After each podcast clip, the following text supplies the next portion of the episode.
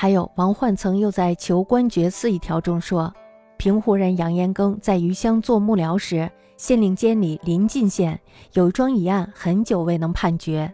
后调查核实，是弟弟将哥哥殴打致死。杨延庚夜里写完文案，没有来得及吸烛，就上床睡着了。忽然间呢，听到床上的帐钩发出了响声，帐子微微打开，他以为是风刮的。不一会儿呢，帐钩又响。帐子被帐钩挂了起来，一位白胡子老人跪在床前磕头。杨延庚斥喝一声，那个老人不见了，但几案上有翻动纸的痕迹。他急忙起身去看，翻开的正是他刚起草的案卷。他反复详细审阅，案状并无冤情，只是这家四代单传，到了罪犯父亲辈儿才生了两个儿子，现在一个死于非命，一个又论罪处死。这家人在传到第五代时就要绝后了。杨延庚呢，于是将判决书撕掉，将此案依然存疑搁置了起来。因为存疑是最好的办法。我认为，按照律令，灭绝人伦的一定要杀；以人情论定，断绝子孙的也值得怜悯。生与杀都有所违背，仁与义最终难以两全。如果一定要委屈人情而变通王法，杀人者抵命，死者才能伸冤。死者申了冤，儿时祖上绝后，这个哥哥若有知，也会不情愿。假如死者竟然愿意父亲断子绝孙，那就太没有人性了。即使不抵命，也不能说是王法。这是一种说法。有人说，人情只是一个人的事儿，律条是天下的事儿。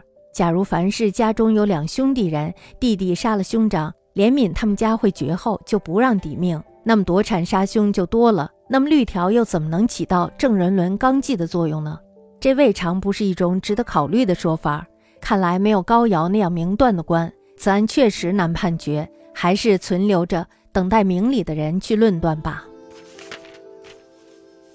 右所记《求官爵四》一条曰：平湖杨延庚在余乡献墓时，主人监属临近，有一狱久未决，后居士为帝殴兄死。夜拟献赌毕，未及灭烛而寝，忽闻床上钩鸣，帐微起，以为风也。少顷复明，则帐悬钩上，有白须老人跪床前叩头，置之不见，而脊上直翻动有声。即起事，则所拟献赌也。反复详审，罪实无望。唯其家四世单传，至其父始生二子，一死非命，一有伏孤，则五世之嗣斩矣。因回稿存疑如故。盖存疑为是也。余谓以王法论，灭伦者必诛；以人情论，绝嗣者亦可悯。生与杀皆爱，仁与义竟两防矣。如必委曲以求通，则谓杀人者敌，以身死者之冤也。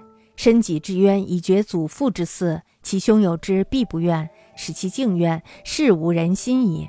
虽不敌，不为妄，是一说也。或又谓情者一人之事，法者天下之事也。使凡仅兄弟二人者，必杀其兄，哀其绝嗣，皆不敌，则夺产杀兄者多矣。何法以正伦纪乎？是又未尝非一说也。不有高陶，此谓时欲难断，存以待名利者之论定可以。这还用论定呀？斩呀！